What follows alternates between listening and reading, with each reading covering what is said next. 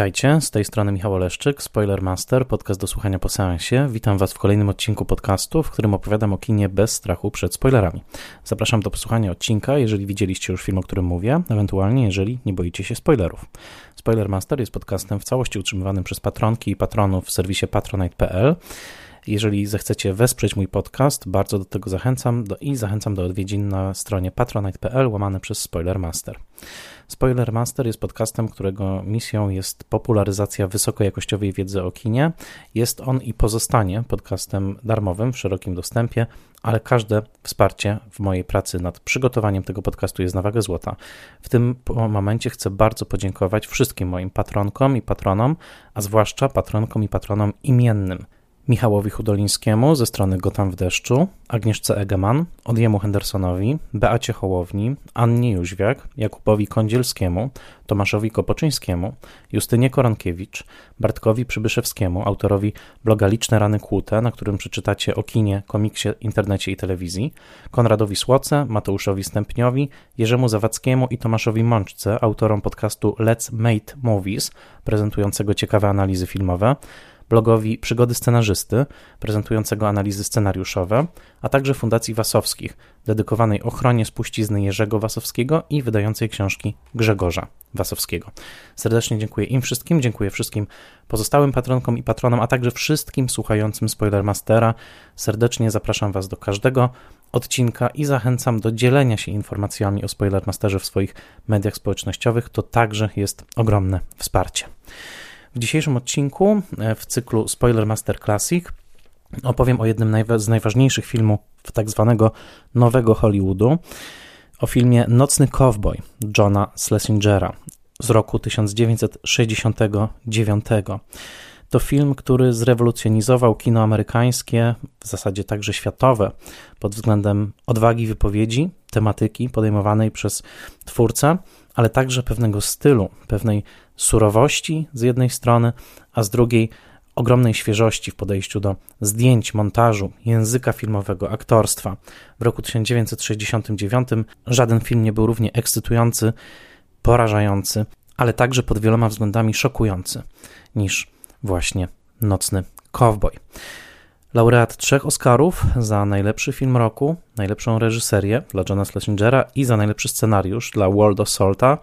Film zmienił historię kina także pod tym względem, że był pierwszym filmem dozwolonym od lat 18, obdarzonym tzw. Tak kategorią X, który otrzymał ową najwyższą amerykańską nagrodę filmową. Świadczy to o ogromnych przemianach obyczajowych, jakie wówczas zachodziły w kinie amerykańskim. Dość powiedzieć, że zaledwie rok wcześniej statuetkę otrzymywał familijny musical pod tytułem Oliver, oparty na powieści Karola Dickensa.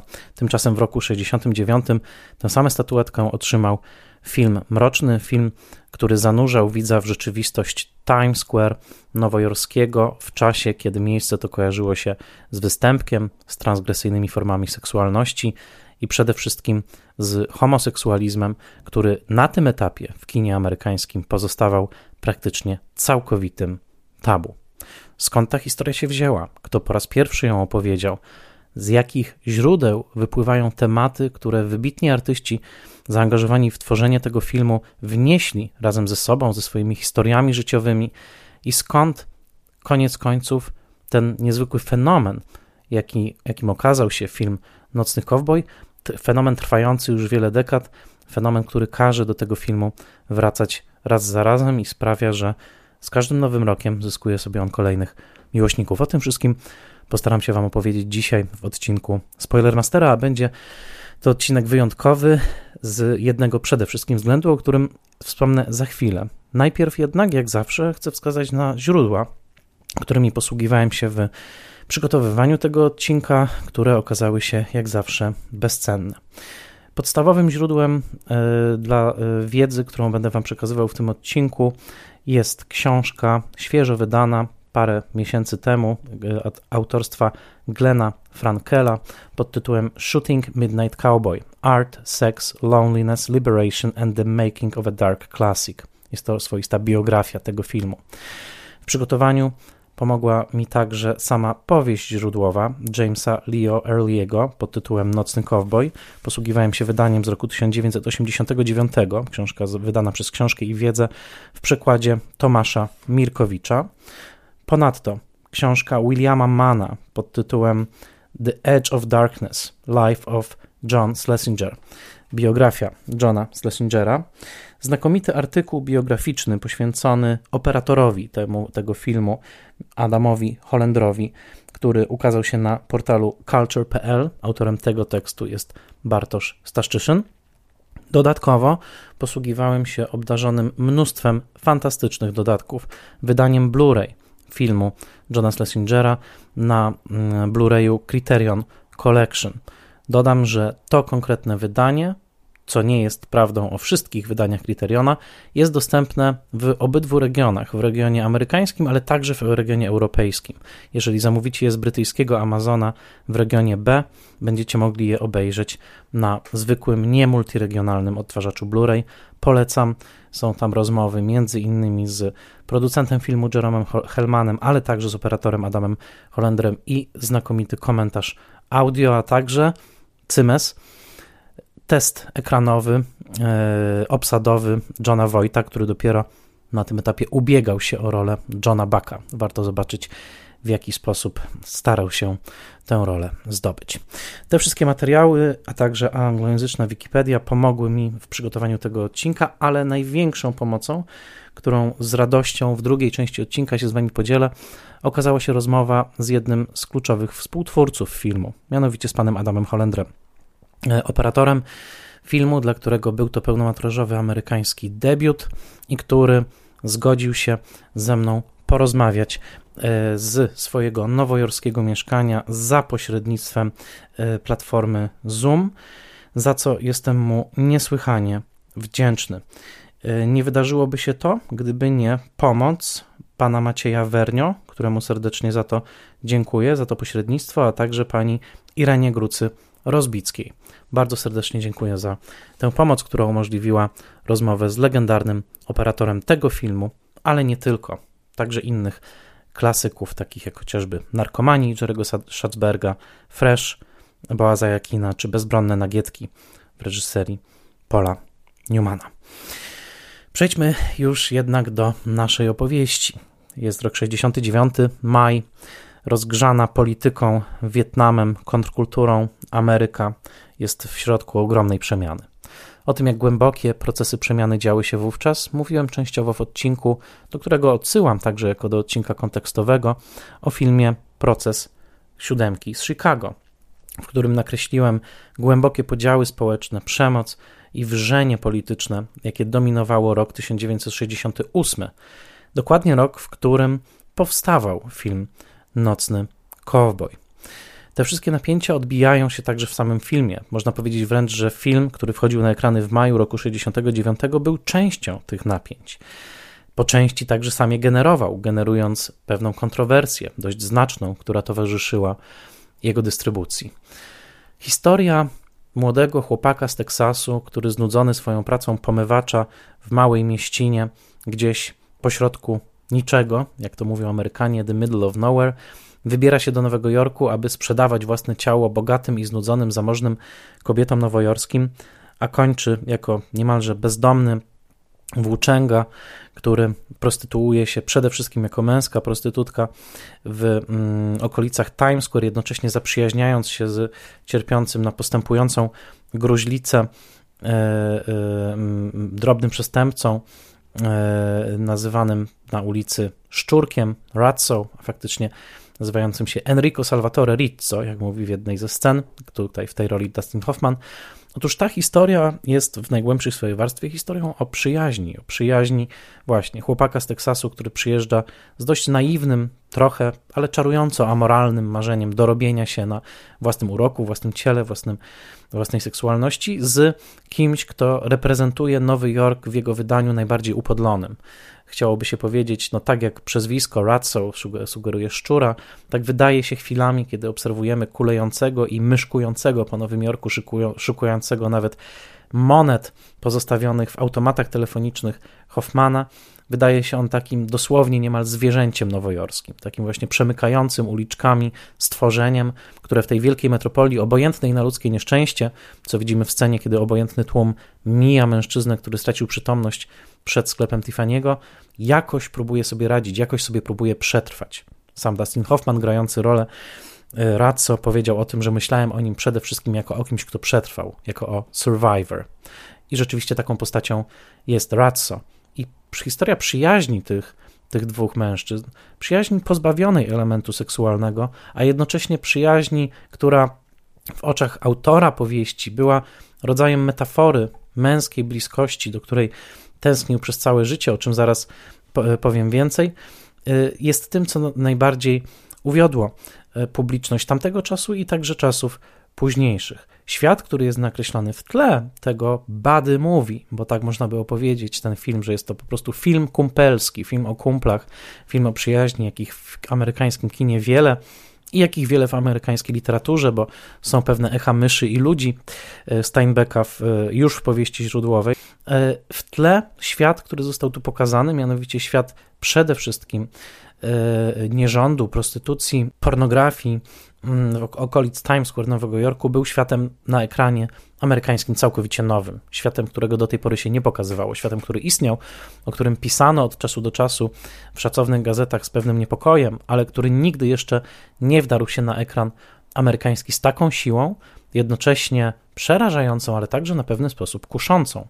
O tym także za chwilę. No ale skoro mówimy o tej przyjaźni Joe Bucka Teksańczyka, zagranego przez Johna Voigta, i Ratso, czy Rizzo, zagranego przez Destina Hoffmana, bo przecież myślimy także o plakacie tego filmu, kiedy mówimy o nocnym kowboju, a właśnie na tym plakacie przycupnięci, stojący gdzieś w kącie, stoją ci dwaj bardzo różni od siebie, ale bardzo spragnieni towarzystwa i przyjaźni mężczyźni, to zastanówmy się, prześledźmy kroki do tyłu i zapytajmy się, skąd film się wziął, skąd się wzięła ta historia, kim byli ludzie. Zawsze na to pytanie staram się w Spoilermasterze opowiedzieć. Skąd biorą się historie, które później tak mocno wrastają w nas samych? Jakie ścieżki przeszli ludzie, którzy te historie stworzyli, które nam opowiedzieli? Wypada zacząć chyba od pisarza, wypada zacząć od autora powieści źródłowej Nocny Kowboj, która ukazała się w roku 1965. James Leo Hurley, urodzony w Detroit, miał e, w roku 1965 e, po, ponad 30 lat, właściwie był tuż przed 40 i był raczej rozczarowanym swoją karierą literacką pisarzem. Nie miał wielkich powodów do rozpaczy, miał już ze sobą powieść pod tytułem All Fall Down, wydaną kilka lat wcześniej, którą na ekran przeniósł e, John Frankenheimer. Ten film z, z jedną z ról e, młodego Warrena Bettiego nie okazał się jednak sukcesem. Film widziałem wiele lat temu i pamiętam, że wydawał mi się wtedy dosyć słabą podróbką Tennessee'ego Williamsa i rzeczywiście Obecnie przygotowując się do odcinka zrozumiałem dlaczego. James Leo Early był bardzo mocno pod wpływem twórczości Tennessee'ego Williamsa, a także był jego przyjacielem. Wspólnie tworzyli pewien rodzaj takiego gejowskiego kręgu przyjaciół i wsparcia e, skupionego wokół Key West na Florydzie, gdzie spędzał częściowo swój czas także Early. E, zresztą to właśnie Tennessee Williams, to taka anegdota, zasugerował tytuł Midnight Cowboy. Najpierw tytuł miał być troszeczkę inny, ale po tym, kiedy Williams e, porozmawiał z Earlym, odwołując się także do postaci Marlona Brando i tego, jak grał postać Stanleya Kowalskiego na scenie e, z pewną taką zwierzęcością. Powiedział o nim właśnie o Brando, to prawdziwy Midnight Cowboy i ten tytuł właśnie przylknął do powieści Early'ego. Early był człowiekiem pod wieloma względami paradoksalnym, wychowanym w wielodzietnej rodzinie mm, bardzo religijnej, konserwatywnej, jednocześnie od najwcześniejszych lat identyfikujący się jako homoseksualista, poszukujący pewnej personalnej wolności. No i w zasadzie w Ameryce lat 40., 50., jeszcze w latach 40. on służył w II wojnie światowej, chociaż de facto e, nie brał udziału, udziału w żadnych walkach, ale no jedynym miejscem w zasadzie, gdzie taki młody człowiek jeszcze z ambicjami artystycznymi na dodatek mógł szukać jakiejś osobistej wolności, był Nowy Jork. I do tego Nowego Jorku, jeszcze lat 50., tego Nowego Jorku bitnikowskiego, trafił właśnie James Leo Early i tam, wspierany między innymi przez swoją przyjaciółkę, którą później zerwał, Anna is Nin, którą możemy kojarzyć ze słynnego filmu Henry i June Filipa Kaufmana, tam próbował wykuwać sobie ścieżki literackie. I to do pewnego stopnia się udało. Jego opowiadania były publikowane. Napisał sztukę pod tytułem Blue Denim, czyli dosłownie niebieski jeans, która okazała się średnim, ale całkiem niezłym sukcesem na Broadwayu. Sztuka podejmowała temat nastoletniej ciąży i aborcji, co w Ameryce lat 50. było absolutnym skandalem i o dziwo została przeniesiona na ekran w roku 1958 z Bryandonem de Wilde w roli głównej. To ten mały chłopiec, którego możecie pamiętać z jeźdźca znikąd George'a Stevensa, który na końcu krzyczy Shane, Shane. To właśnie on, tylko że troszeczkę starszy. E, film mm, rozwiązywał temat aborcji inaczej niż, niż sztuka, to znaczy w sztuce ta aborcja następowała, w filmie nie. Ale tak czy inaczej, był to tekst, sztuka, Blue Denim i film, które pokazywały, że Early bardzo wyraźnie dostrzegał takie napięcia, które nękały amerykańską kulturę powojenną, tą taką bardzo konserwatywną, purytańską Amerykę Eisenhowera, skupioną na życiu na przedmieściach, na niemal całkowitym wyrugowaniu seksualności z kina popularnego. Early'ego to bardzo dotykało i on gdzieś pokazywał pęknięcia tej rzeczywistości, pokazywał to pożądanie, te mm, nieuporządkowane też uczucia, które są udziałem każdego człowieka, a w Ameryce lat 50. były cały czas rugowane. I gdzieś w tej prozie był, był, był mroczny element, także pewien element przemocowy, element fascynacji groteską, element y, takiej chęci zanurkowania pod powierzchnię szacownego społeczeństwa, szacownej rzeczywistości i pokazania takiego podbrzusza. Tym podbrzuszem Early bardzo się fascynował i mimo, że żył mm, w Greenwich Village przez lata ze swoim wieloletnim partnerem, to okresowo znikał, co było zresztą swoją drogą do, koniec końców doprowadziło do rozstania tych dwóch mężczyzn i zanurzał się właśnie w świat Times Square. W świat Times Square, który opisze w Nocnym Kowboju, wprowadzając w niego właśnie tego teksańskiego chłopca Joe Bucka, ale który na co dzień fascynował go bardzo i przede wszystkim fascynowała go właśnie ta pokątna seksualność, która tam rozkwitała, która w zasadzie w tym zakątku Nowego Jorku, u zbiegu 42 ulicy i, ta, i Broadwayu mniej więcej, e, żyła, wydawało się, poza wszelką kontrolą. Właśnie kina pornograficzne, seks shopy, e, sklepy z artykułami erotycznymi, no i przede wszystkim ciągła możliwość dosyć łatwego, ale często także niebezpiecznego, wiążącego się z pewnym ryzykiem, chociażby napadu, pobicia, podboju seksualnego. To, co istotne i to, co Jamesa Early'ego i nie tylko jego, bo także Tennessee'ego Williamsa i bardzo wielu um, homoseksualnych artystów tamtego czasu przyciągało tak mocno do um, Times Square, to będzie także przypadek Andy'ego Warhola, był fakt, że właśnie w okolicach Times Square często krążyli mężczyźni identyfikujący się jako heteroseksualiści, ale otwarci na rodzaj erotycznej przygody, czasami z elementami właśnie przemocy, z mężczyznami homo czy biseksualnymi. E, tacy mężczyźni, także niesłychanie stereotypowo męscy w swoim wyglądzie, żołnierze, e, marynarze, już bardzo wcześnie, od lat 40. tak naprawdę, jako też, że pamiętajmy, Nowy Jork jest miastem portowym, gromadzili się właśnie w tej okolicy, szukając tego rodzaju przygód. I mm, ci mężczyźni opisywani w gejowskim slangu jako trade, czyli moglibyśmy to przetłumaczyć dosłownie po polsku jako towar, a posługując się nomenklaturą wprowadzoną przez Michała Witkowskiego w powieści e, Lubiewo, e, należałoby przetłumaczyć ich jako luj. E, bo on też opisuje właśnie tych, tych e, bardzo męskich, identyfikujących się jako heteroseksualni mężczyźni, którzy jednak do pewnego stopnia pozostają otwarci na jakąś możliwość homoseksualnego kontaktu. Oni byli przede wszystkim właśnie obiektem fascynacji Early'ego i także Andy'ego Warhola swoją drogą. To jest ważne, podkreślam to dlatego, że Andy Warhol pośrednio będzie miał pewien udział także w filmie Nocny Cowboy.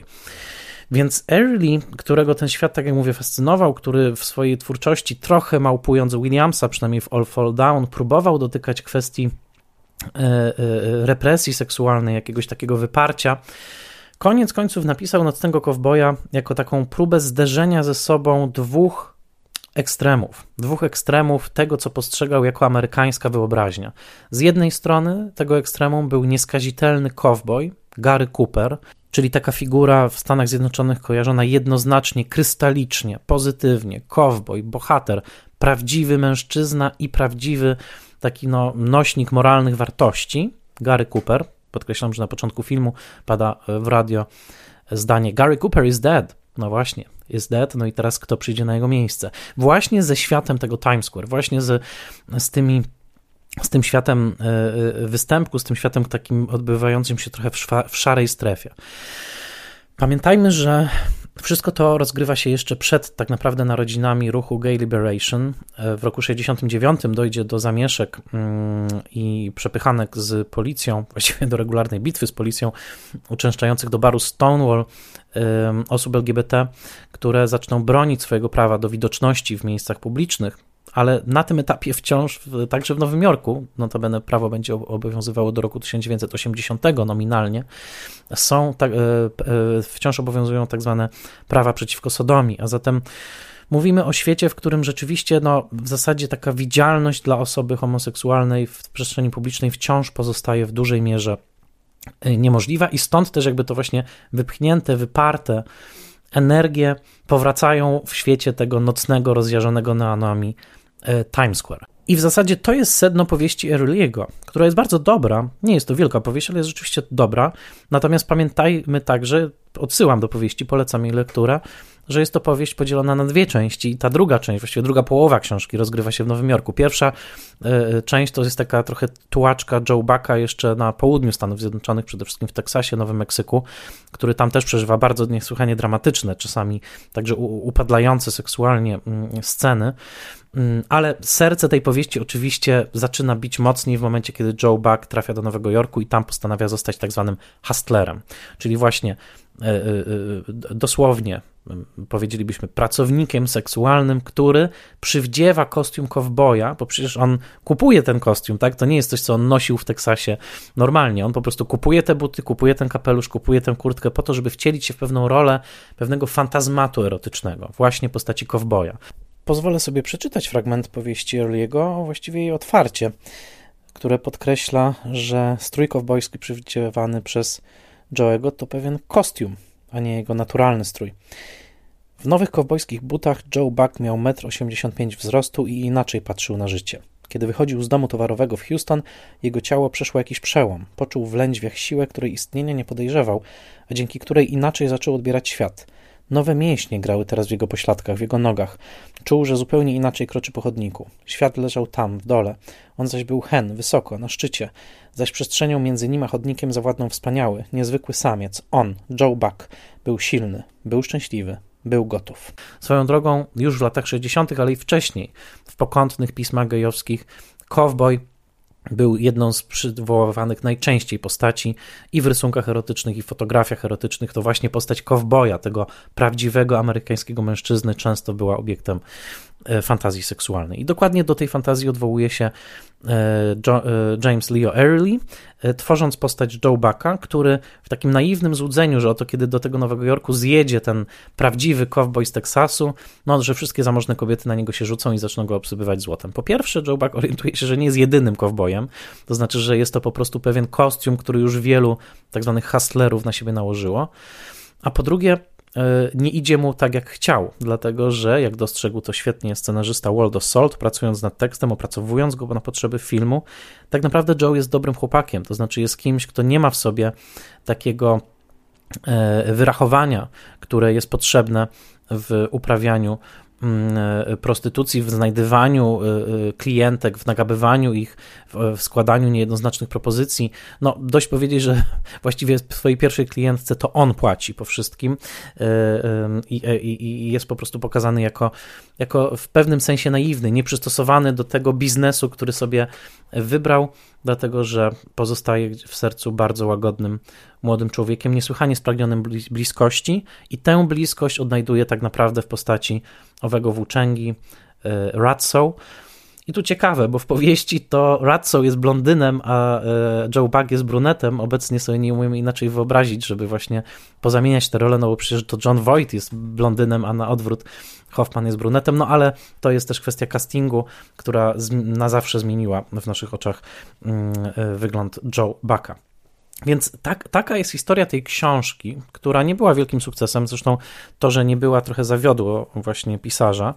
Interesującą anegdotą jest to, że poniekąd za takie przymuszenie Early'ego do pisania, kiedy miał duży kryzys twórczy i chciał w ogóle porzucić pisanie, odpowiedzialność ponosi nikt inny jak Marlena Dietrich, która poznała go na jednym z nowojorskich przyjęć, wysłuchała jego historii i powiedziała, no słuchaj, ty musisz to napisać, w ogóle nie ma żadnych wymówek, po prostu pisz.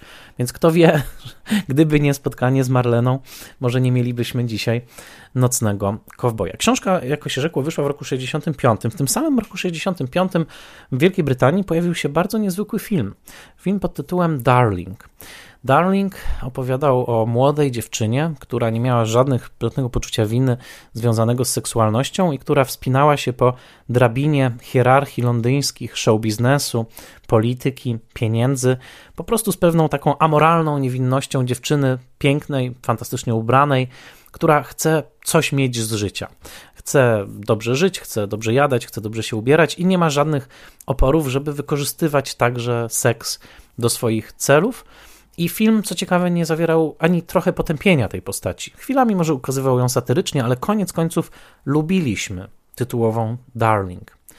Darling była zagrana przez Julie Christie. Julie Christie otrzymała Oscara za rolę Darling i uwiodła Amerykę, e, tym bardziej, że pojedynkowała się z zakonnicą, śpiewającą zakonniczą z dźwięków muzyki w tym samym Oscarowym roku, ale to jednak amoralna, seksualna Darling wygrała ten wyścig nowy typ bohaterki, nowy typ filmu, który łączył ze sobą w sobie dokumentalną obserwację, nerwowy, nowofalowy montaż, a jednocześnie pochodził z Wielkiej Brytanii, gdzie byliśmy przyzwyczajeni, przynajmniej w tamtym momencie, kiedy to kino rozkwitało, co prawda do nowego społecznego realizmu, ale jednak a, do bohaterów raczej męskich, takich jak bohaterowie z soboty na niedzielę, czy yy, yy, samotności długiego, długodystansowca, ale także do pewnego skupienia na niższych warstwach społecznych. Tymczasem tutaj był film, który po części potępiał oczywiście swoistą mediokrację lat 60. w Londynie i skupienie na powierzchowności, na tabloidowych sensacjach. Ale z drugiej strony trochę się tym fascynował. Był w tym filmie humor i była postać otwarcie homoseksualnego mężczyzny, którą niektórzy historycy kina uznają za pierwszą tego typu postać, w pełni zdefiniowaną jako homoseksualista i pokazaną bez żadnego potępienia. Kto wyreżyserował ten film? Wyreżyserował go John Schlesinger. Był to jego drugi film, trzeci film pełnometrażowy po Rodzaju Miłości, A Kind of Loving z roku 62 i po Billim Kłamcy, filmie o młodym człowieku zagranym przez Toma Courtneya, który połowę swojego życia spędza w beznadziejnej sytuacji życiowej, a drugą połowę spędza w swojej głowie, rojąc i marząc o wielkości i o przewodzeniu fikcyjnej republice, której jest rzekomo królem. Wszystkie te wizje widzimy na ekranie. Billy kłamca kłamie przede wszystkim samemu siebie, sobie. John Schlesinger podpisał te filmy i podpisał Darling i sukces oscarowy, także Darling, bo był tutaj także Oscar za scenariusz dla Frederica Rafaela, był czymś niesamowitym. John Schlesinger e, był gotowy na duży amerykański sukces, był gorącym brytyjskim nazwiskiem, a jednocześnie niesłychanie interesującym człowiekiem. Urodzony w roku 1926, e, pochodził z zamożnej, mieszczańskiej, świetnie wykształconej rodziny żydowskiej, w pełni zasymilowanej w Wielkiej Brytanii e, był dzieckiem bardzo uprzywilejowanym. Nie pochodził z klasy robotniczej, którą tak chętnie portretowali młodzi, gniewni brytyjscy. Do, to, do nich także po części, chociaż trochę po macoszemu przynależał był e, świetnie oczytany, był właściwie takim rodzinnym rodzynkiem, wychowywanym całkowicie pod kloszem i jednocześnie przysparzającym swoim rodzicom dużo problemów, dlatego że bardzo martwili się o jego przyszłość, e, nie potrafił określić swoich zainteresowań, był bardzo emocjonalny, łatwo popadał w depresję, później diagnozowano u niego pewnego rodzaju chorobę bipolarną, dwubiegunową, mm, euforia, depresja, euforia, depresja. I przede wszystkim, co także było w społeczeństwie brytyjskim wówczas penalizowane, bardzo wcześnie określał się jawnie przez swoją rodziną jako homoseksualista. Co rodzina, co ciekawe, w dużym stopniu tolerowała. E, ale jednak była taka troska, kim będzie John w przyszłości, co on zrobi ze swoim życiem. Nie było żadnej nadziei, że podejmie się szanowanego zawodu lekarza czy prawnika z drugiej strony bardzo dokładano starań o jego edukację artystyczną i ten jego znakomity smak wizualny, muzyczny będzie ewidentny w wielu jego filmach. Przypomnijcie sobie tylko, jak wspaniale użyje fragmentów opery Mozarta, Cosi fan tutte w swoim filmie Ta przeklęta niedziela. Był to film, człowiek fantastycznie oczytany e, pod każdym możliwym względem. No ale kim mógłby być? Koniec końców to film go wciągnął, ale najpierw wciągnął go film dokumentalny. Film dokumentalny, w pewnym momencie John Schlesinger trafia do BBC, gdzie kręci takie krótkie segmenty dokumentalne z ulic Londynu, z londyńskich dworców. Rozbudowany jego film poświęcony Waterloo Station w Londynie pod tytułem Terminus, to rok 1961, otrzymuje nagrodę w Wenecji i jest jasne, że ten niebywale inteligentny, trudny we współżyciu, we współpracy człowiek także nawiedzany przez swoje demony, przede wszystkim depresji, pewnej niepewności emocjonalnej, że ten człowiek miał niebywałe oko i przede wszystkim, że był swego rodzaju ludzką gąbką, która kiedykolwiek wchodziła w jakieś środowisko, w jakąś nową rzeczywistość, natychmiast widziała tysiąc szczegółów, które go interesowały i później, i to jest prawdziwy talent reżyserski, John Schlesinger potrafił pokazać te rzeczy na ekranie. To dlatego taki film jak Darling jest znakomitą kapsułką swingującego Londynu lat 60. Możemy oglądać ten film i czuć się, jakbyśmy byli trochę zanurzeni w ten świat, właśnie dlatego, że jest tam tak dużo króciutkich scenek, czasami półdokumentalnych, czasami wręcz sąd ulicznych, które także powrócą w Nocnym Kowboju, które dają nam wyobrażenie o tym świecie, który oglądamy. Dają nam tysiąc detali, z których budujemy sobie, budujemy sobie cały świat. John Schlesinger był spragniony sukcesu, bardzo chciał e, sukcesu amerykańskiego. No, Oscary dla Darling plus nominacja reżyserska dla niego zbliżyły go do tego marzenia. Ale to wciąż jeszcze nie był ten najważniejszy Oscar, to nie był ten najważniejszy sukces, to nie był najlepszy film roku. Najlepszym filmem roku były wtedy dźwięki muzyki, czyli można powiedzieć, że w pewnym sensie śpiewająca zakonnicza Julie Andrews wygrała. Ale krok po kroku ten sukces się zbliżał. Co prawda po drodze było jedno duże potknięcie, które po latach zostanie uznane za film wybitny, no ale tak bywa, że czasami doraźne sądy są mylne. Otóż w roku 67 wszedł na ekrany bardzo wysokobudżetowy film, dużym amerykańskim budżetem Schlesingera, historyczna adaptacja kostiumowa powieści Thomasa Hardiego pod tytułem Z dala od zgiełku, Far from the Madding Crowd, powieść później przeniesiona także na ekran przez Tomasa Winterberga.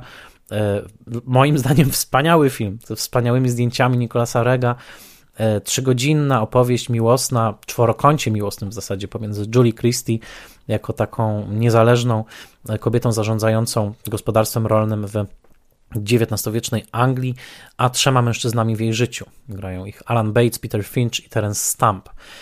No, rzadko kiedy pejzaże Dorset były filmowane w tak zdumiewający sposób jak w tym filmie, ale tempo filmu było dosyć powolne, a obojętność krytyki publiczności amerykańskiej całkowita. Thomas Hardy to tempo opowiadania i e, piękne ujęcia owiec, które gdzieś tam podążały w tle, podczas kiedy bohaterka roz, rozdzierała sobie duszę. Okazało się, że to nie tędy droga. Nie tędy droga i Ameryka odrzuciła ten film, film się nie spodobał, fatalne recenzje i natychmiast po amerykańsku pytanie, no dobrze John, może jesteś tak dobry jak twój ostatni film, ten film nie jest dobry, więc może ty nie jesteś dobry. Duża depresja Schlesingera i poszukiwanie, co tu zrobić następnego, co tu zrobić następnego. Pojawia się na horyzoncie producent Jerome Hellman, bardzo ambitny producent, który produkował m.in. spektakle teatru telewizji do Ameryka w amerykańskiej telewizji właśnie i który chciał pracować ze Schlesingerem. I ta konstelacja powieści Early'ego, która trafia w ręce Schlesingera, powieść, przy, przypomnę, przypomnę, homoseksualnego autora, który zmaga się z tym tematem w tej powieści. Trafia w ręce homoseksualnego reżysera brytyjskiego, któremu te tematy są bardzo bliski, który jednocześnie gdzieś pozostaje zafascynowany Ameryką, a cóż bardziej amerykańskiego niż topos kowboja. Bardzo ciekawa sytuacja. No i producent, który jest gotów zaryzykować, i firma dystrybucyjna de facto United Artists, która jest gotowa wyłożyć na to pieniądze. Na początku budżet wynosił milion dolarów, potem się podwoił. Koniec końców wystarczająco, tak jak to w historii kina bywa, wystarczająco dużo osób uwierzyło w ten film i uwierzyło nawzajem w siebie, żeby tę historię Early'ego przenieść na ekran. I tak rozpoczęła się w, zas w zasadzie odyseja kręcenia tego filmu. Jednym z głównych założeń Nocnego Kowboja było, żeby kręcić, o ile to możliwe, w naturalnych lokacjach, czyli po prostu na ulicach Nowego Jorku. O tym opowie nam za chwilę Adam Hollender. Dodam, że jednym ze wspaniałych osiągnięć Adama Hollendra w tym filmie jest to, że naprawdę trudno powiedzieć, sądząc po oświetleniu scen, które sceny były kręcone w naturalnych wnętrzach i plenerach, a które w studio, bo ze zdumieniem odkryłem, że e, takie obskurne mieszkanko w przeznaczonym do wyburzenia budynku, w którym mieszka Razzo, było odtworzone w studio, wnętrze tego, wnętrze tego mieszkania. Klatka schodowa jeszcze była prawdziwą klatką schodową gdzieś na Dolnym Manhattanie, a mieszkanie już w studio jest to tak zrobione, oświetlone i także scenograficznie poprowadzone, że nigdy bym się nie domyślił, że mam do czynienia ze scenami studyjnymi. No ale na tym właśnie polega wspaniałe filmowe rzemiosło. Adam Hollender, nawet jeśli nie miał już ukończonych 30, 30 lat, w momencie, kiedy został wybrany przez mm, mm, producenta i reżysera do kręcenia tego filmu, Dodam tylko, bo Adam Hollender opowie nam o swojej pracy przy Nocnym Kowboju, ale dodam, że sam życiorys y, y, operatora jest niesłychanie dramatyczny. Między innymi e, znalazło się w nim wygnanie na Syberii, zsyłka w trakcie II wojny światowej z rodzicami. Adam Hollender przyszedł na świat w Krakowie, ale jego dzieciństwo przypada w dużej mierze właśnie na tą syberyjską zsyłkę, w trakcie której notabene obejrzał swój pierwszy film. Bartosz Staszyszyn przy, przy, przytacza cytat. W rozmowie z Agnieszką Niezgodą tak wspomina swój pierwszy filmowy seans. Do salonu okazałej rezydencji wśród atłasowych kurtyn i kryształowych żerandoli wkracza piękna dama w balowych jedwabiach, w wieczorowej sukni. Suto zastawioną porcelaną stół ugina się od wybornych potraw. Dłonią w pierścieniach, bransoletach, klejnotach dama unosi kiełbasę, rzuca na podłogę dla pieska. Mamo, mamo, dostaje histerii. Rodzice wprowadzają mnie w spazmach z projekcji. Nas karmiono kartoflanką. To taki pierwszy kontrastowy obraz, jaki zobaczył Adam Hollender na ekranie. E, I w pewnym sensie można powiedzieć, że e, co najmniej tak duży kontrast rozpościerał się pomiędzy światem, który znał jeszcze tutaj, e, dorasta, dorastając w Polsce, studiując tutaj w szkole filmowej w Łodzi, a Nowym Jorkiem, do którego trafił w roku 66, wypłynął statkiem Batory w roku 66 do Montrealu, następnie pojechał autobusem do Nowego Jorku i tam już został, tam żyje do dzisiaj. E, natomiast przytoczę jeszcze fragment tekstu Bartosza Staszczyszyna, e, w którym Holender opowiada o swojej podróży do Nowego Jorku właśnie tym autobusem. Przypomnę, że Nocny Cowboy rozpoczyna się także od sceny podróży Joe Bucka autobusem do Nowego Jorku. Adam Hollender powiada tak, w kieszeni mam kilkaset dolarów oraz mapę miasta. Znajoma w Warszawie zaznaczyła na niej najtańsze hotele. Nadjeżdżam autobusem od strony New Jersey. Z zaskarpy, którą mijamy przez zieleń, wyłania się naraz dżungla na wyspie. W niebo strzelają wieżowce. Poraża mnie widok Manhattanu. Szokujące wrażenie miasta, niezwykle intensywny, urbanistyczny charakter przestrzeni, z ludźmi wszelkich ras, odbijającymi się od siebie nawzajem, czasami miłymi, czasami niemiłymi, ze skrajną biedą i przepychem bogactwa naokoło centrum ludzkości, świat w miniaturze. Tak mówi Adam Hollender w tekście Bartosza Staszczyszyna. Dopowie wątki już za chwilę. Ale zobaczmy, że spojrzenie, oko Adama Hollendra w pewnym sensie było odbiciem oka Johna Schlesingera. On był Brytyjczykiem, który przyjeżdżał do Nowego Jorku. Więc gdzieś powiedzmy to oko środkowoeuropejskie, patrzące na ten wykwit niesamowity tego kapitalistycznego zachodniego świata i oko Brytyjczyka, który przyzwyczajony do luksusów w Londynie, ale jednak docenia tę niebywałą amerykańską skalę Tygla, który przecież wtedy przechodził także kryzys. Nowy Jork był w nie najlepszej formie jako miasto, e, jeżeli chodzi chociażby o przestępczość e, i, i o poziom życia. Więc tych dwóch outsiderów patrzy na to miasto i filmują trzeciego outsidera, teksańskiego chłopaka, który także stanowi może odbicie ich spojrzenia. Innymi słowy, zmierzam do tego, że Nowy Jork jest zrobiony w tym filmie, jest kręcony w tym filmie oczami outsiderów i Nocny Cowboy jest filmem stricte nowojorskim, esencjonalnie nowojorskim, ale może właśnie dlatego, że jest nakręcony przez outsiderów, bo przecież sam Nowy Jork tworzą outsiderzy, więc gdyby nakręcił to ktoś z nowojorskiej elity, na pewno nie dostrzegłby tego wszystkiego, co dostrzegło wprawne oko Holendra, e, Schlesingera i innych twórców tego filmu. Film rozgrywa się na wielu płaszczyznach, także czasowych. Tutaj montaż nominowany do Oscara Hugh A. Robertsona robi swoją robotę, wprowadzając wątki traumatycznego dzieciństwa Joe Bucka, a także gwałtu, jakiego doświadczył po tym, jak został nakryty ze swoją kochanką. Te wszystkie traumatyczne wspomnienia tutaj wracają i pod tym względem ten film jest niebywale nowoczesny. Mam wrażenie, że nawet dzisiaj nie ma filmów, które tak swobodnie, mainstreamowych przynajmniej, które tak swobodnie by się posługiwały nagłymi e, flashbackami. Film ma także znakomicie zdefiniowany temat i to jest bardzo ważne i to jest robota Waldo Solta, czyli scenarzysty tego filmu. I to jest ostatnia postać, którą chcę wprowadzić, zanim przejdziemy do rozmowy z Adamem Hollendrem, bo wkład Waldo Solta jest także niesamowity. I jego życiorys jest bardzo ważny. Czy Waldo Salt był jakimś młodym wilczkiem, który napisał ten najgorętszy scenariusz, najgorętszy film roku 69, dlatego że sam był młody i rozumiał potrzebę zmian. Nie, Waldo Salt był już zażywnym y, i, i starszym panem y, w tamtym czasie. Waldo Salt debiutował w Hollywood w roku 1938 pod auspicjami Josepha L. Mankiewicza, czyli tak naprawdę przynależał do tego samego świata, do którego przynależał także Herman Mankiewicz, Mank, o którym opowiadałem w odcinku tego podcastu poświęconym filmowi Mank. A zatem mamy ten film pierwszy, to był Shop Worn Angel z roku 1938, więc to było 30 lat wcześniej, w klasycznym starym Hollywoodzie. To tam zaczynał Waldo Salt, to tam szkolił swoje pióro. Tragicznym wydarzeniem w jego życiu była czarna lista. On był zdeklarowanym komunistą e, i, i także odmawiał e, donoszenia na kolegów i koleżanki, e, więc w trakcie fali makartyzmu w Ameryce został wpisany na czarną listę i pracował wyłącznie nie pod własnym nazwiskiem. Napisał m.in. scenariusz do Karmazynowego Pirata z Bertem Lancasterem. W latach 60. zaczął powoli wracać, innymi napisał film o kozakach, o ukraińską sagę Taras Bulba, który sam nazwał swoim najgorszym filmem. Widziałem ten film, nie jest on dobry, ale też nie uważam, żeby był aż tak zły. To jest film z Julem Brynerem. I koniec końców tak naprawdę Nocny Cowboy, za którego Waldo Salt otrzyma Oscara, będzie jego wielkim comebackiem kogoś, kto spędził lata na czarnej liście, kto e, przypłacił to depresją, kto miał bardzo trudne dzieciństwo, także w e, rodzinie naznaczonej chorobą psychiczną matki i politycznym, prawicowym ekstremizmem ojca. To wszystko było w tej rodzinie i to było w jego życiu, ale Nocny Cowboy był jego wielkim powrotem, za który otrzyma Oscara. Dodam, że otrzyma kolejnego dekadę później za film Powrót do domu, Coming Home i będzie nominowany za swój, moim zdaniem, najlepszy scenariusz za film Serpico e, Sydneya Lameta.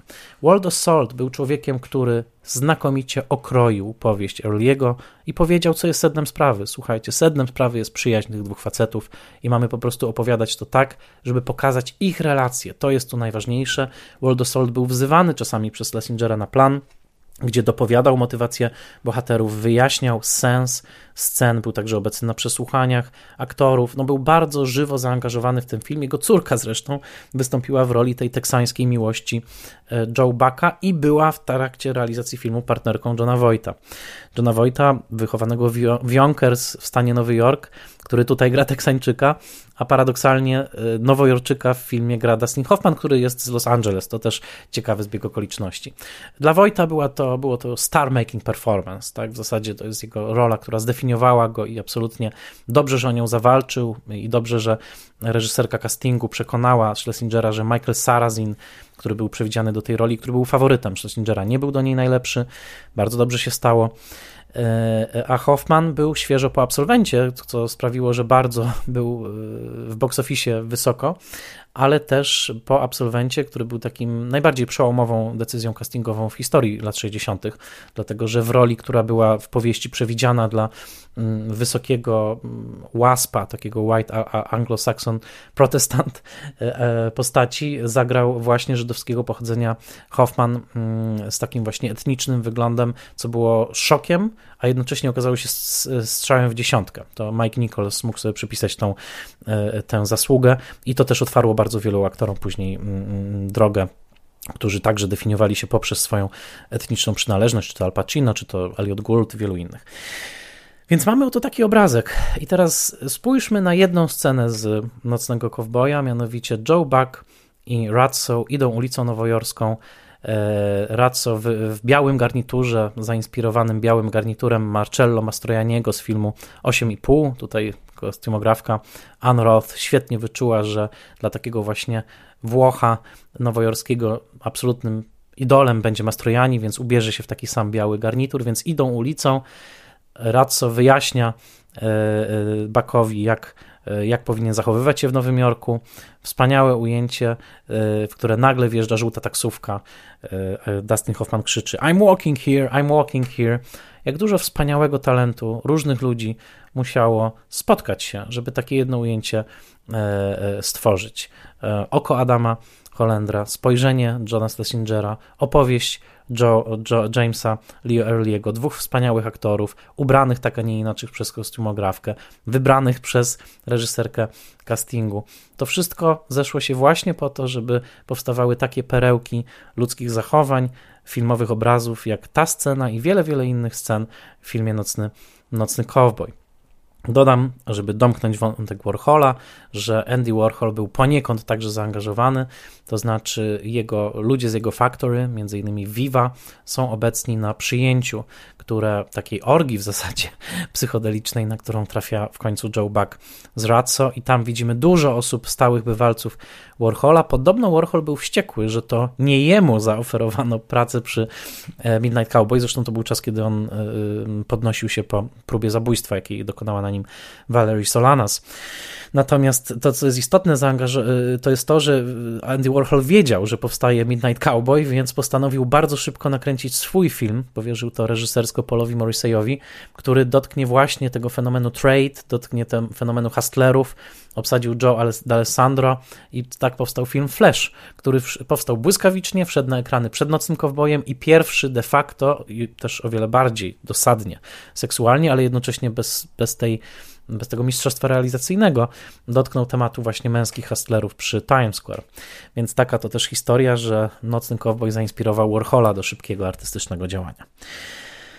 Wielki sukces Oscarowy, wielki sukces kasowy. Schlesinger nie, wy, nie wierzył w to, że film wygra Oscara. Film zdobył tego Oscara i zmienił historię kina. Do, dostatecznie, ostatecznie skruszył e, kwestie cenzuralne w Stanach. Od tej pory wszedł już na dobre system ocen i klasyfikowania filmów odnośnie wieku, właśnie, a już nie takie całkowite dywanowe cenzurowanie wszystkich amerykańskich filmów, jak to miało jeszcze miejsce w latach 50., ale to kruszyło się przez całe lata 60. I oto mamy przed oczami ten wspaniały film o męskiej przyjaźni, o Nowym Jorku, o spotkaniu idealizmu z ciemną stroną ludzkich pożądań w jednym wspaniałym mieście, jakim jest rozbuchany życiem, śmierdzący śmieci, śmieciami, ale oświetlony najpiękniejszym słońcem świata, Nowy Jork. A teraz już zapraszam mojego gościa z wielkim szacunkiem i pokorą. Cieszę się, że pan Adam Holender zgodził się ze mną porozmawiać, a zatem porozmawiajmy z jednym z najważniejszych współtwórców filmu Midnight Cowboy. To ja panu dziękuję, moja przyjemność. Panie Adamie, zacznijmy może od czegoś takiego, bo e, przeczytałem sporo materiałów o filmie i wysłuchałem pańskiego komentarza na płycie Criterion Collection dotyczący tego filmu.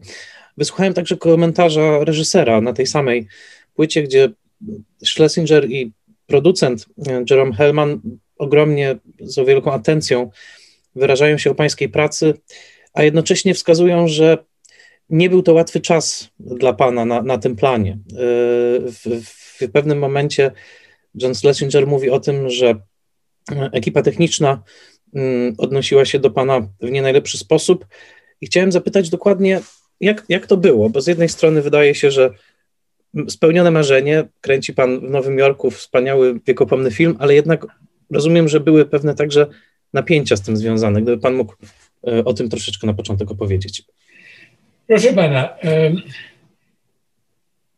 miałem lat 28. Pracowałem e, w latach 60. w kraju, w którym ekipy techniczne były przyzwyczajone do systemu związków zawodowych, który wymagał, że kierownik zdjęć, operator, był człowiekiem, który przeszedł przez wiele lat stażu, był za, zazwyczaj człowiekiem co najmniej o 20 czy 30 lat ode mnie starszym. I to była w zasadzie taka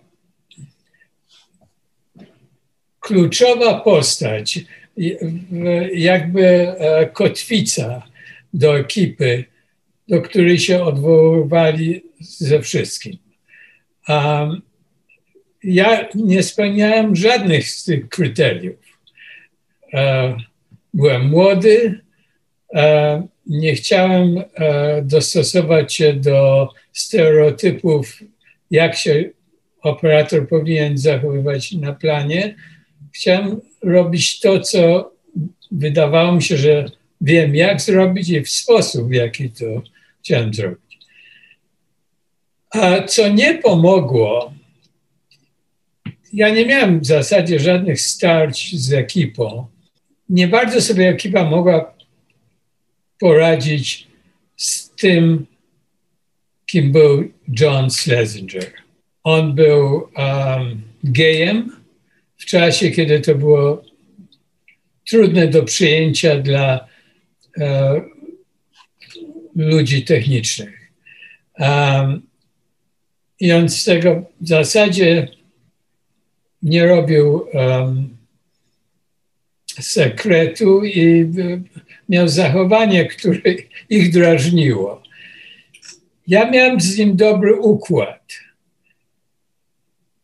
Oni nie mogli we mnie znaleźć odpowiednika do tego, do czego byli przyzwyczajeni, tego operatora, który by im powiedział, w jaki sposób w takich sprawach się zachować.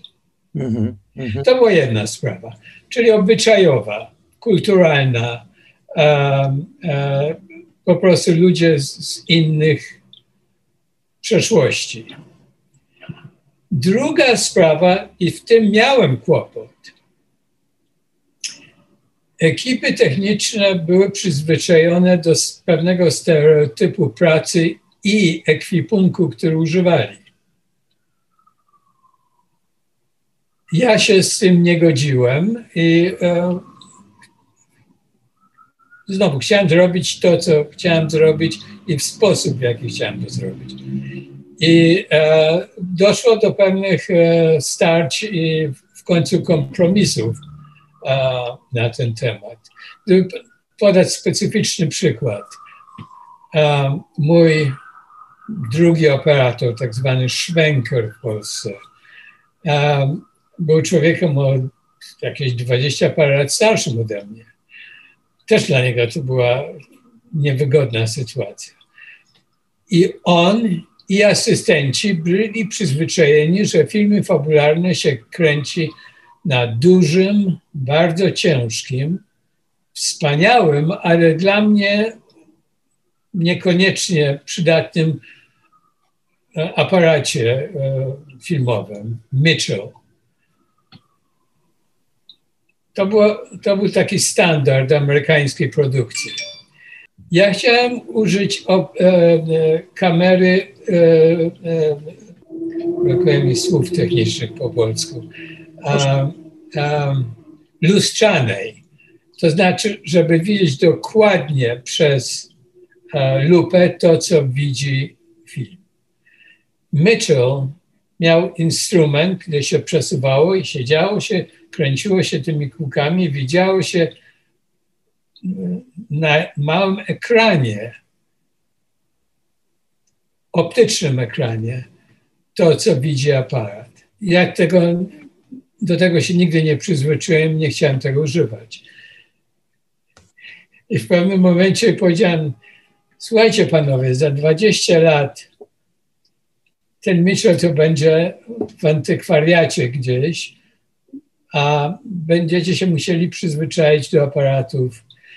I rzeczywiście tak się stało, może nawet wcześniej niż 20 lat. Także były pewnego rodzaju dotarcia się do siebie pomiędzy ekipą a mną. To samo miałem e, ze sprzętem oświetleniowym. Ja chciałem używać miękkiego światła, oni byli przyzwyczajeni do łuków, też olbrzymie lampy, potwornie silne, wspaniałe, ale niekoniecznie do tego, do czego ja chciałem. Mhm. Także oni się musieli przyzwyczaić do i innego sprzętu, innego sposobu pracy w jakiś sposób. I to nie było dla nich łatwe. Mhm. Mhm. Rozumiem, że tutaj to wsparcie Schlesingera e, było bardzo istotne. On wypowiada się właśnie w tym komentarzu o pańskiej pracy, jednocześnie właśnie krytykując te trudności, z którymi musiał pan się mierzyć. ponieważ słyszę w tle naszej rozmowy cudowne nowojorskie odgłosy i od razu u, e, u, uruchamia mi się tęsknota za tym miastem. Chciałbym pana zapytać, bo to jest kwintesencja nowojorskiego filmu e, e, Midnight Cowboy. To, to, te obrazy Nowego Jorku w tym filmie stały się ikoniczne. I długo zanim sam zawitałem w Nowym Jorku, oglądałem oczywiście obrazy z Nocnego Kowboja, więc w zasadzie pańskie oko trochę uformowało to, jak sobie wyobrażałem to miasto, zanim je zobaczyłem. Proszę mi powiedzieć, jak tam jest to wspaniałe ujęcie, kiedy John Voight wygląda za okno tej no, hotelu, w którym się zatrzymuje i nagle widzi po prostu to miasto i, i jest taki no, ogrom, tumult, piękno tej przestrzeni. Jak pan się czuł po raz pierwszy, kiedy znalazł się pan w Nowym Jorku i czy ślad tego patrzenia na to miasto kogoś wychowanego w zupełnie innym zakątku globu przedostał się do pańskiej wizji? A, muszę powrócić trochę w czasie. Ja, jak pan wie, przyjechałem z Polski i e, wylądowałem w tym Nowym Jorku, nie wiedząc, czy tutaj zostanę na zawsze, czy na chwilę, czy wiedziałem, że nie będę wracał do Polski natychmiast, ale nie wiedziałem, czy się zatrzymam w Anglii, czy gdzieś w Europie, czy w Kanadzie, czy w Stanach. Zachwyciłem się Nowym Jorkiem. Jak pan wie, nie jest to łatwy zachwyt, bo to jest trudne miasto i musiałem się dostosować do trudności, które to miasto mi E, e, przedstawiamy. Schlesinger przyjechał z Anglii i też się zachwycił Nowym Jorkiem. Także w jakiś sposób długo przed zaczęciem zdjęć do filmu, chodząc po ulicach Nowego Jorku podczas dnia i noc i e, wchodząc do subwayu, metra nowojorskiego, patrzyliśmy się w jakiś sposób oczyma świeżymi na to miasto. A po jakimś czasie ludzie się przyzwyczajają do wszystkiego, także jakbym prawda, się wychował w Nowym Jorku, to bym musiał ciężej pracować, żeby uchwycić specyficzne idiosynkrazy ulicy Nowojorskiej i E, zachowania się ludzi i ubioru i, i poszczególnych dzielnic. To się dobrze złożyło, że Schlesinger, który przyjechał z Anglii, miał to świeże oko i także miał zaplecze pracowania w filmie dokumentalnym w Anglii, BBC. Um, I to szalenie pomogło e, w tym neorealistycznym podejściu do znalezienia się na ulicach i pejzażach miasta nowojorskiego. Mhm. To był też czas, w którym kino amerykańskie bardzo się zmieniało i otwierało się na nowofalowe różne tendencje. Bonnie Clyde powstaje w tym czasie, The Graduate, Absolvent, In the Heat of the Night, Jewisona, wszystko filmy z ekscytującą fotografią. E, proszę powiedzieć trochę o swoich wpływach, co Pana najbardziej ukształtowało, jeżeli chodzi właśnie o, o, wizualną stronę filmu. Co Pana wtedy najbardziej ekscytowało w tym czasie, kiedy patrzył Pan trochę na pracę e, kolegów? podziwiałem e, filmy, które Pan wymienił. Conrad Hall był, wydaje mi się, geniuszem, który naprawdę zrobił wspaniałą ilość dobrej roboty ani się nie chciałem porównywać z nimi, ani nie chciałem ich naśladować. E, chciałem robić swoją sprawę i to, co mnie zainteresowało i ekscytowało. I w jaki sposób, e, wracając do pańskiej obserwacji z e, Johna Wojta, przyjazdu do, do miasta, ja przyjechałem do miasta autobusem z Montrealu, okrętem Batory z Gdyni do Montrealu i później Greyhound autobusem z Montrealu do Nowego Jorku. I jest taki moment, z samochodu tego nie widać. Musi się, się, się siedzieć w autobusie, bo to jest o piętro wyżej po prostu. Kiedy po prze, e, prze, przejechaniu tunelu, tuż przed wjazdem do tunelu, jadącego do Nowego Jorku, są skałki i jakieś rośliny,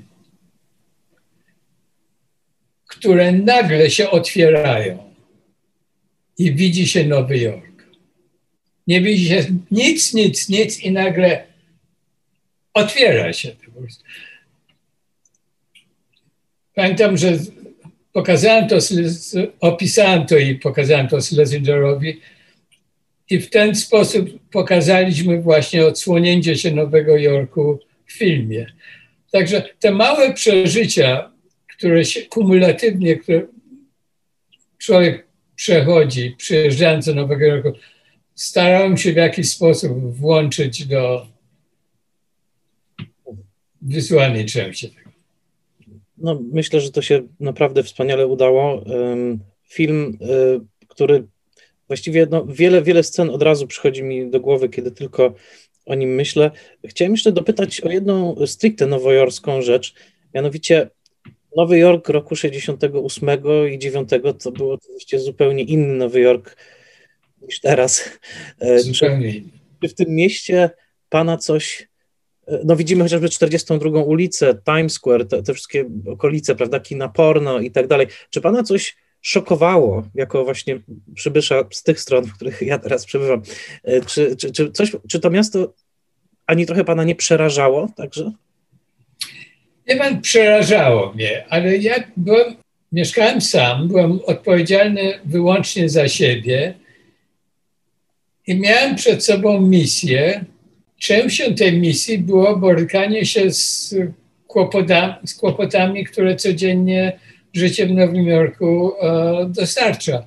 Także oczywiście musiałem uważać, i, e, ale to wcale nie spowodowało tego na przykład, że nie robił rzeczy ze strachu, które chciałem robić. Lubię bardzo jazz. Usłyszałem to w Polsce. Chodziłem na koncerty na dole miasta w Greenwich do klubów jazzowych, ale postanowiłem zobaczyć, jak to wygląda w Harlemie. No i jechałem subwayem do Harlemu na 125 ulicę i wychodziłem i była 10 czy 11 w nocy i bez pudła jakikolwiek samochód policyjny, który przejeżdżał, natychmiast głośno się hamował. Policjant wychodzi i mówi, co ty tu robisz? Mhm. Nie miałem żadnych kłopotów nigdy. Mhm. A czy pod względem obyczajowym, no bo tej kwestii obyczajowości dotyczy Nocny Cowboy, był to też pierwszy film w historii oznaczony kategorią X, który otrzymał Oscara za najlepszy film. Był to film szokujący w tamtym czasie jednak dla, dla, dla widowni. Czy mieliście to poczucie, że ten film przekracza granice, że kręcicie coś no, takiego no, on the very edge, że tak powiem, czy, czy, czy nie było takiego? Zdawałem sobie z tego sprawę oczywiście i do pewnego stopnia wracając do tej rozmowy o ekipie kłopotach, um, miało to, uh, było to potem dostarć.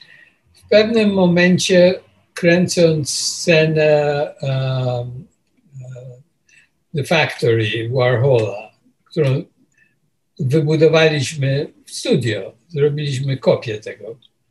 I przez tydzień to kręciliśmy w studio to był chyba e, rekwizytor, szef, bardzo dobry fachowiec, ale człowiek religijny.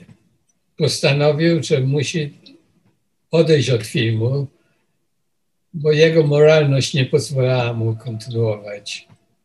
Mhm. Była to duża doza i homoseksualizmu, i narkotyków, myśmy używali e, jako e, ludzi grających w tych scenach ludzi, którzy byli właśnie z Factory. Andy Warhol nam to udostępnił. No i dla niego to było zbyt wiele, żeby mógł spędzać 10 godzin dziennie w takim otoczeniu. Spotkałem się z nim lata później przy innych filmach i wytłumaczył mi to. Rozmowy były przyjacielskie. Mhm, mhm. E, to bardzo słynna scena tej imprezy, orgii, także orgii barwnej, kolorystycznej, bo tam mnóstwo się dzieje po prostu właśnie w kolorze. E, dla Pana, jak domyślam się, to była taka okazja też, żeby e, poszaleć trochę formalnie, gdyby Pan powiedział właśnie o tej pracy nad, nad tą sceną z pańskiej perspektywy, czy to było ekscytujące? Zdecydowanie tak, używaliśmy już ten czas byliśmy zgrani z sobą bardzo z, z Jeremy e, używaliśmy sprzętu, który e, był sprzętem amatorskim, 16 mm kamery z ręki i tak dalej, i tak dalej. To była duża zabawa. I kolorystycznie, jeżeli chodzi o światło i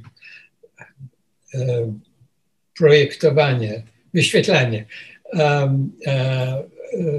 obrazów z projektora na obrazy czy twarze, czy skórę ludzką i tak dalej, i tak dalej. Mhm. To była zabawa. A w jakim stopniu y, powiedziałbym, że używał Pan technik dokumentalnych przy tym filmie? To jest dużo ujęć takich, tak jakby złapanych, nie wiem, no przypadkowo. Ludzie idą ulicą, tu John Voight patrzy na jakąś kobietę. Czy to są po prostu ujęcia w pewnym sensie dokumentalne?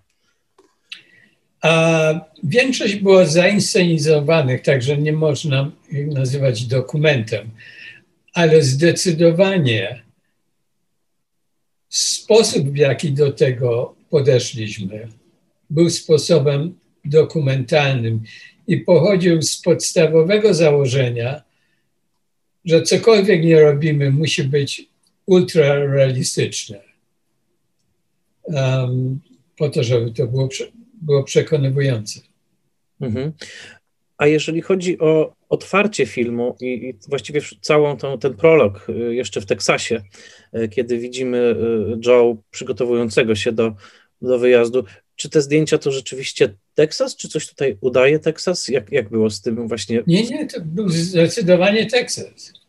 I to taki prawdziwy zachodni Teksas, koło Midland. E, I to nie był, nie był dawany Teksas.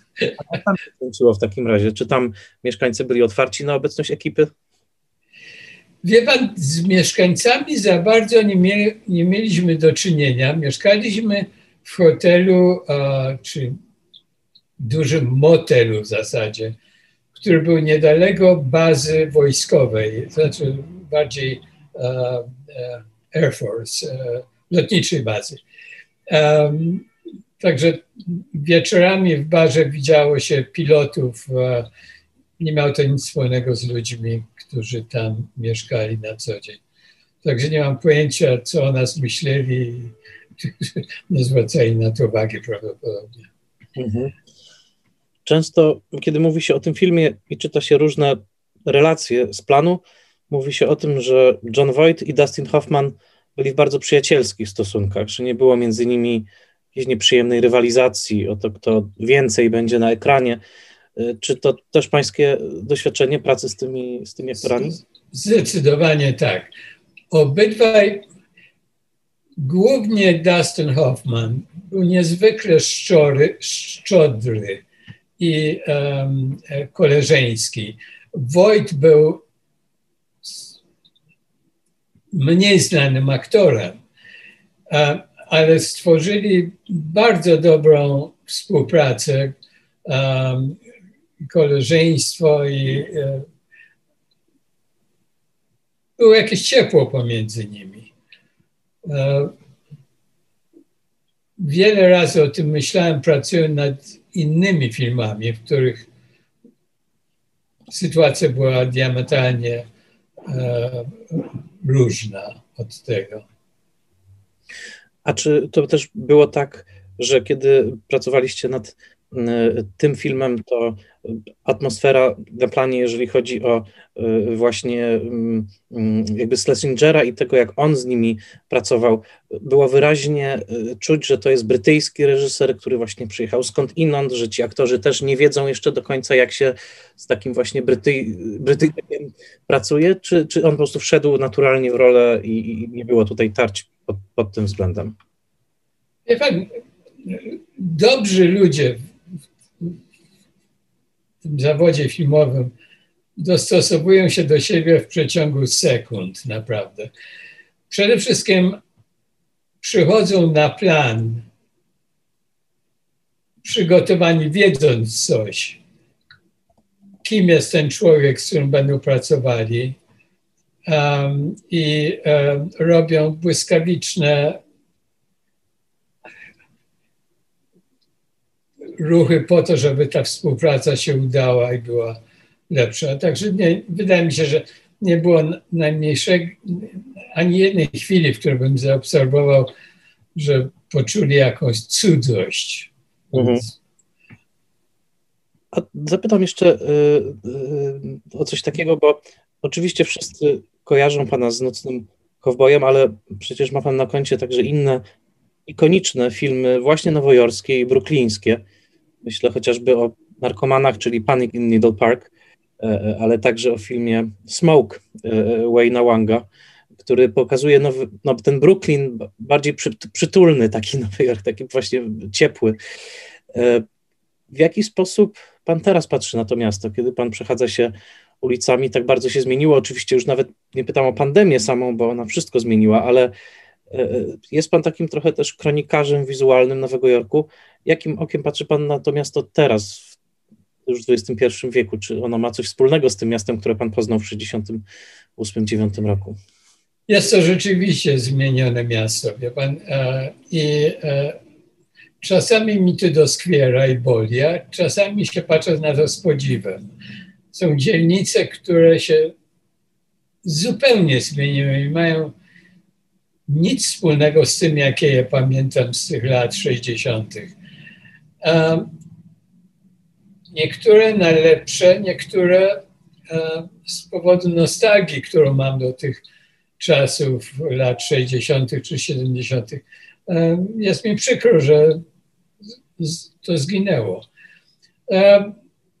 W dzielnicy, w której mieszkam od ponad 50 lat, brakuje mi małych sklepików, które były, znałem właścicieli, wiedziałem, jak e, chcę na, naprawić buty, gdzie pójść, znałem imię człowieka i to już nie istnieje w zasadzie.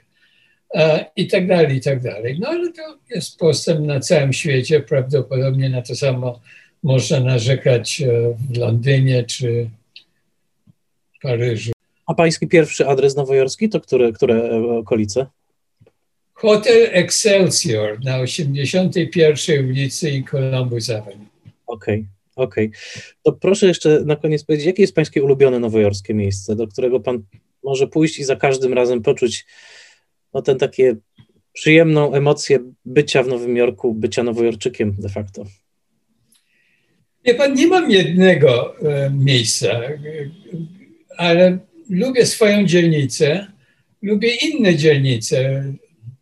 Dzisiaj wieczór się spotykam na kolację z e, rodakiem, Polakiem, e, fotografem, który mieszka na dole miasta. Idziemy do chińskiej restauracji w Grange Village. Także i ta Grange Village jest zupełnie inna od tej, którą pamiętam, kiedy ja tam mieszkałem. E, także mam bardzo wiele zakątków, które lubię i z przyjemnością odwiedzam. Lubię to miasto. Panie Adamie, bardzo serdecznie Panu dziękuję i za tą rozmowę, i za to, że przez bardzo wiele lat patrzyłem i wyobrażałem sobie Nowy Jork tymi obrazami, które Pan stworzył. E, I, i, i, miasto, e, między innymi także dzięki temu zawsze żyje w moim sercu. Także bardzo dziękuję Panu za ten czas i, i serdecznie pozdrawiam z Warszawy, z Żoliborza tym razem. Dziękuję Panu. Życzę miłego wieczoru w takim razie w Village i serdecznie Pana pozdrawiam. Dobrej nocy. Dziękuję Panu także. Bardzo dziękuję panu Adamowi za rozmowę. To była wielka przyjemność, wielki zaszczyt. Dziękuję wam za słuchanie i zachęcam was do powrotu do Nocnego Cowboya. Najlepiej na Blu-rayu Criterion Collection, wspaniale odnowiona cyfrowo wersja filmu. Można docenić i wizję Nowego Jorku, i także tą gryzącą ironię i satyrę, jaką John Schlesinger wpisał ten film, bo ten film jest także satyrą na amerykańskie społeczeństwo z tą rozszalałą telewizją, e, e, kiczowatymi programami, reklamami. To wszystko też wpisał tutaj Waldo Salt, który jako no jednak taki lewicowiec z przekonania bardzo to krytykował w amerykańskim życiu, to przesycenie komercją, więc to wszystko, wszystko tutaj jest. Dokument czasu, oczywiście, jednocześnie film, który do dzisiaj żyje i który można oglądać jednocześnie jako kartkę, pocztówkę zapisaną z Nowego Jorku roku 69, jak i jako historię o dwójce ludzi, którzy odnajdują się na przekór światu, który chce ich rozdzielić. Bardzo serdecznie Wam dziękuję za słuchanie. Zachęcam do słuchania innych odcinków Spoilermastera. Jeżeli chcecie mi zadać jakieś pytanie, czy odnieść się do podcastu, zapraszam do pisania na spoilermasterpodcast.gmail.com. Zapraszam do polubienia mojego fanpage'a Spoilermaster, podcast do słuchania po, po seansie. I zapraszam do kolejnego Spoilermastera już za tydzień.